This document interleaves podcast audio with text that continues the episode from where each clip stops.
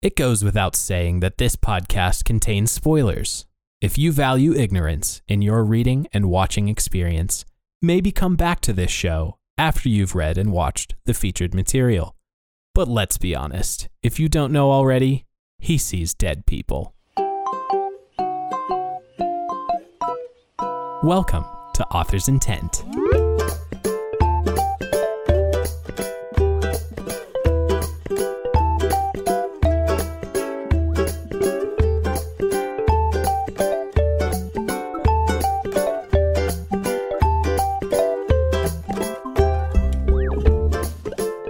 Everyone, this is Dixie Lee. I am the host of this podcast uh, called Author's Intent. It's been uh it's been it's been a minute. Um, I released a update last week, I think. Um, explaining kind of why it's taken so long for me to record and why I'm changing the format of my episodes from here on out. I'm going to reiterate that I am not going to spend much more time in the Harry Potter series for a lot of reasons. The most specific one is the writer and her general horribleness. And I just I really don't want to be associated with with that and I don't want this podcast to be associated with hate. So, this episode is going to be a bit different when we get into our next book, which will be The Chronicles of Narnia, The Lion, the Witch, and the Wardrobe. I will go back to probably chapter by chapter, but seeing how it's a shorter book, I'll probably do one half and then a second half. Um, and, you know, talk about all the stuff. Conveniently, there's only, I think, four movies for the Chronicles of Narnia, so that makes my job a little bit easier. I might come back to Harry Potter later, but uh as it stands right now, I am not really interested in promoting uh garbage humans. So um I'm going to make this a pretty short episode as well. And instead of doing instead of talking about all of the very minute details of specific scenes or specific parts of the book. I'm just going to jump straight into what's not in the movie and what's in the book. And honestly, this movie is pretty accurate to the book. So, the last episode where we talked about the book and the movie, um, it was right before Hagrid shows up to uh, to tell Harry that he's a wizard um, which basically everything in this book or in the movie happens um, that happens in the book. It's mostly uh, scene changes and characters that are left out. Um, and there's two big ones that I really want to talk about. Uh, and I'll get to that in a second. So, where we left off, uh, Hagrid shows up to the shack in the middle of the ocean tells Harry he's a wizard, uh, turns Dudley's butt into a pig butt. He gets a pigtail, and I think he gets a snout too. I can't remember. I haven't read it in like two weeks. Um, Harry goes with Hagrid the next day to Diagon Alley, where he gets uh, into Gringotts Bank, where he finds out that he is loaded with cash from his parents. He gets his wand, he gets a special, special gift from Hagrid that is Hedwig the owl. Um, he actually also, and this is a big thing that's different from the movie, he asks Hagrid about Voldemort when they're in the shack still. So the whole scene that happens in the leaky cauldron where he's like, I can't spell his name, all that, that just happens earlier in the book. It still happens. It's just not in the exact right spot, which makes sense with uh, casting and cues and just like story fluidness for movies. It's not really that big of an issue that they moved it from a cabin in the middle of the ocean to the leaky cauldron off of Diagon Alley. So it's like, get over it, you know, that kind of stuff. So, another big difference that we see here between the book and the movie Hagrid meets Harry on his birthday, and we know that school, that Hogwarts, doesn't start until September 1st. The movie makes it seem like he spent a month's worth of time with Hagrid at like Diagon Alley and Gringotts and, you know, like in the Leaky Cauldron. That's not that's not what happened. He didn't spend an entire month with this stranger in in a weird bar in yeah, it's no, he didn't do that. He went back to the Dursleys. The Dursleys actually had to drive him to the train station. Another fact is uh apparently I've never been there. So I can't I can't like fact check this. If you've been to London and you know this for sure, please message me and let me know, but I heard that where Harry is dropped off to get on the train to go to Hogwarts, there isn't actually a station where like the station doesn't go past nine. Like there's no way it could be a nine and three quarters because there's not a nine or a ten at at the station. But J.K. Rowling is wrong about a lot of things. So, you know, why not put some of that in her books? Anyway, Harry goes to platform nine and three quarters after spending another month with the Dursleys. Uh, we also see that he actually gets his room at the beginning of the book. He gets to live in the spare bedroom that was Dudley's second bedroom because the Dursleys are terrified of Hagrid and terrified that, you know, he's going to turn their son into a pig if they don't treat Harry better. So they give Harry a bedroom after, you know, 11 years. it's like, whatever. You don't fit in the closet anymore, I guess.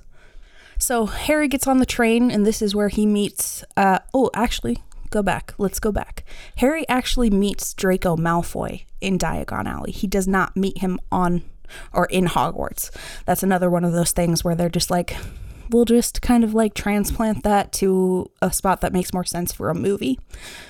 Again, isn't a huge difference, but we do see in later books that they run into each other a lot in the same place, and it's Madame Malkin's uh, robe shop in Diagon Alley.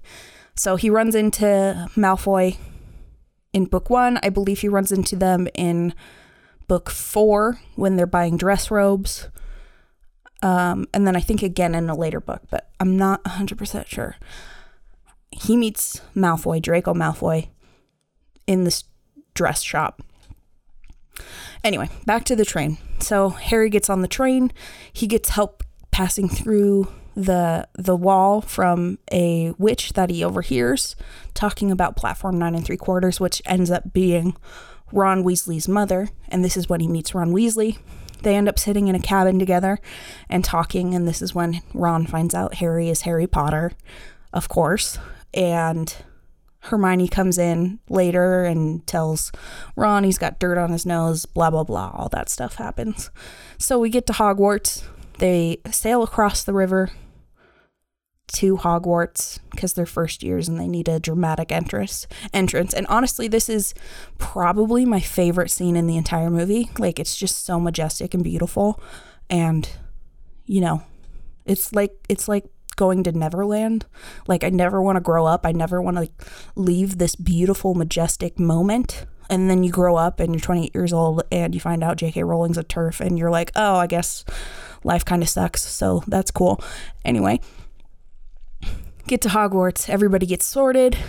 Um, everything else is kind of similar. There's little things that you don't get from the book in the movie, but like I said before, it's relatively accurate considering uh, how much information is in the book. Now, I want to talk to you guys about the most specific things, like the most irksome things for me in the movie, or not in the movie, I should say. And that would be either incorrect interpretations of characters or the lack of characters. So there are a few characters that you don't see. Uh, I believe you don't see Professor Binns, which is a ghost in Hogwarts that teaches um, history which is just funny because it's just a the story in the book is that Professor Binns was teaching at Hogwarts alive.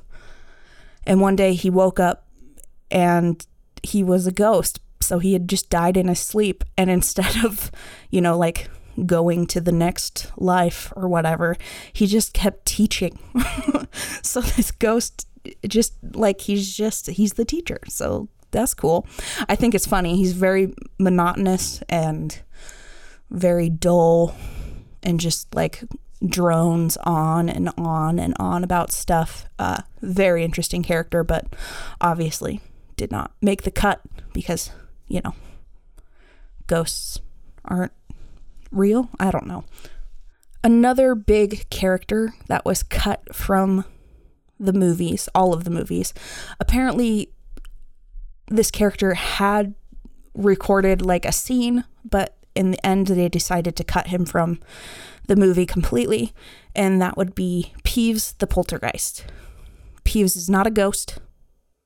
He is like a phenomenon that just happens to happen in Hogwarts.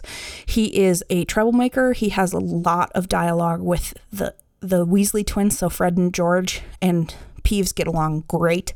He is known for like wreaking havoc in the most annoying and just irksome ways. There's a lot of stuff about him spitting paper balls at people. Um, there's a good amount of stuff about him like totally destroying the the trophy room and a lot of stuff about the squib caretaker for Hogwarts just constantly trying to get him kicked out of the school. He is such a funny character in all of the all of the books and there's a lot of stuff written about trying to sneak around Peeves and just trying to avoid him at all costs. And it seems like the only people that have any control over Peeves are sometimes Professor McGonagall, sometimes Dumbledore, but he Peeves is specifically terrified of the Bloody Baron. Now, the Bloody Baron is in the movie, but he is portrayed so terribly. The Bloody Baron is the house ghost for Slytherin House. So there's house ghosts for each of the houses. Bloody Baron is for Slytherin. Nearly Headless Nick is the house ghost for Gryffindor. The Grey Lady is the house for, or is the ghost for Ravenclaw. And then the Fat Friar is the ghost for Hufflepuff, which that's just that's just rude. Fat Friar. I mean, he's cool. And you kind of see all of these ghosts intermittently in the movies. More so in the earlier ones, they kind of stopped doing ghost stuff when uh, they got to like the third movie, except for like Moaning Myrtle and you know, you see the Grey Lady in the last movie, but you don't really see a whole lot of the other ghosts after the Chamber of Secrets. And there's a lot of stuff that happens with the ghosts, and it's just not in the movies and it's fine but that's one of the things that makes Hogwarts so weird and so like mystical like there's just dead people floating around. Like you can talk to a guy that died 2000 years ago. He's floating right next to me. That's just so cool. Anyway to get back to the bloody baron. The bloody baron is the house ghost for slytherin. In the movie he is portrayed as a pirate. He kind of looks like Captain Hook from that Robin Williams movie, Hook. And I I don't know why, but this pisses me off so much.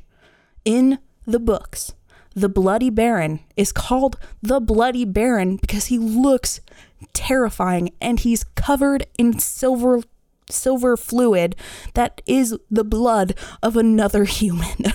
when he died, he was covered in blood. And also, he's covered in blood because he just killed Helena Ravenclaw. Yeah, the ghost for for the other house. He killed that ghost and they hang out together. And it's fine.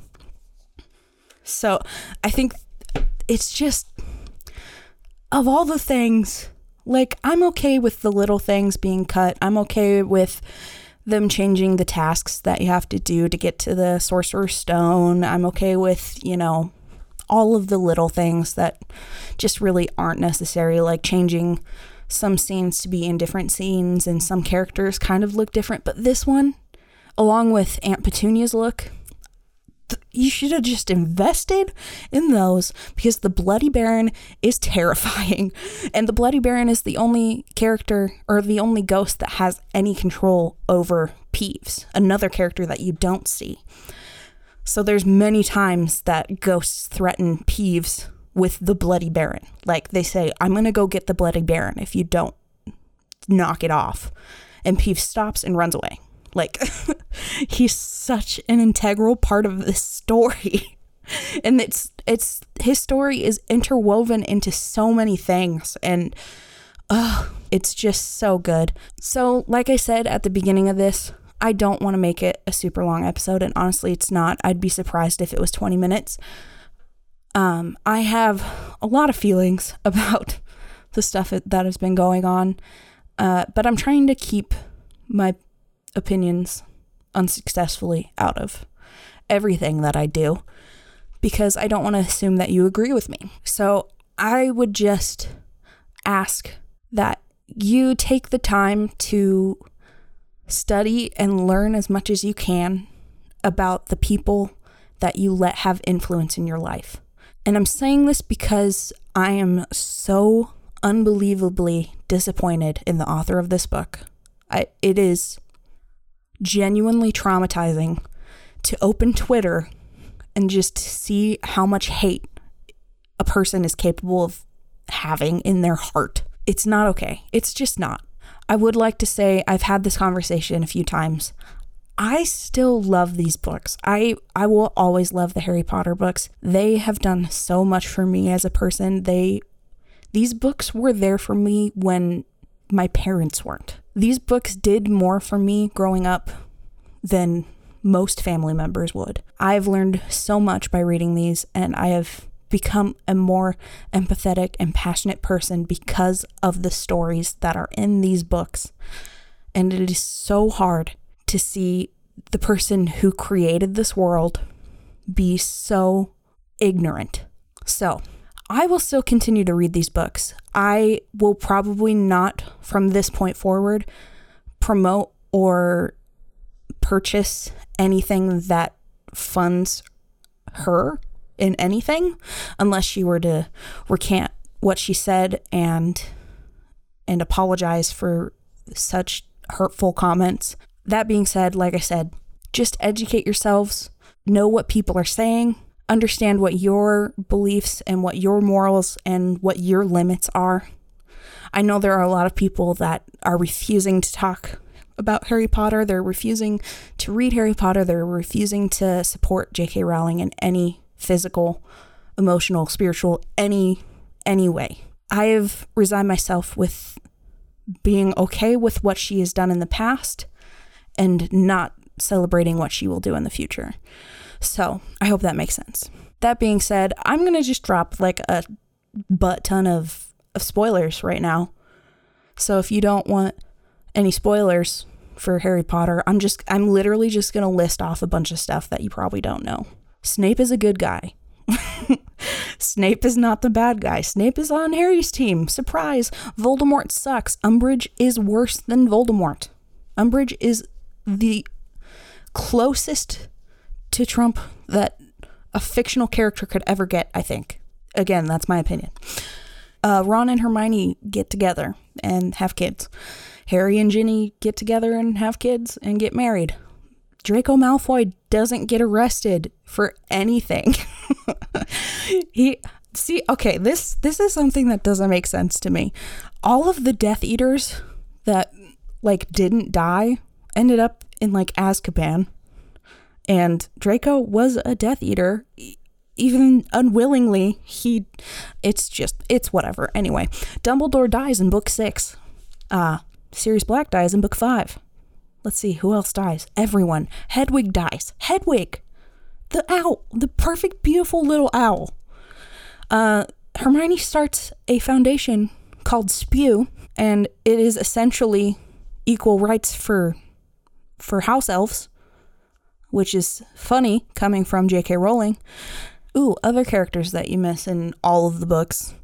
The the Gaunt family, which is Voldemort's family, which is the descendants of Slytherin. Oh, did I mention Harry's a Horcrux and he has to die? He does die. Also, he gets all of the Deathly Hallows. okay, I think that's. Uh, I'll I'll stop there because I'm sure I've probably ruined someone's life at this point. Thank you guys so much for joining me for this episode of Author's Intent. Again, I'm sorry for the TED Talk. I hope that you'll join me for my next series of books that I'm going through by C.S. Lewis, The Lion, the Witch, and the Wardrobe specifically. Thank you again for Louis Zong for the use of his song Melody Meadow off of his album Levels. And that's all I've got for you today. Have a good night. Don't be racist.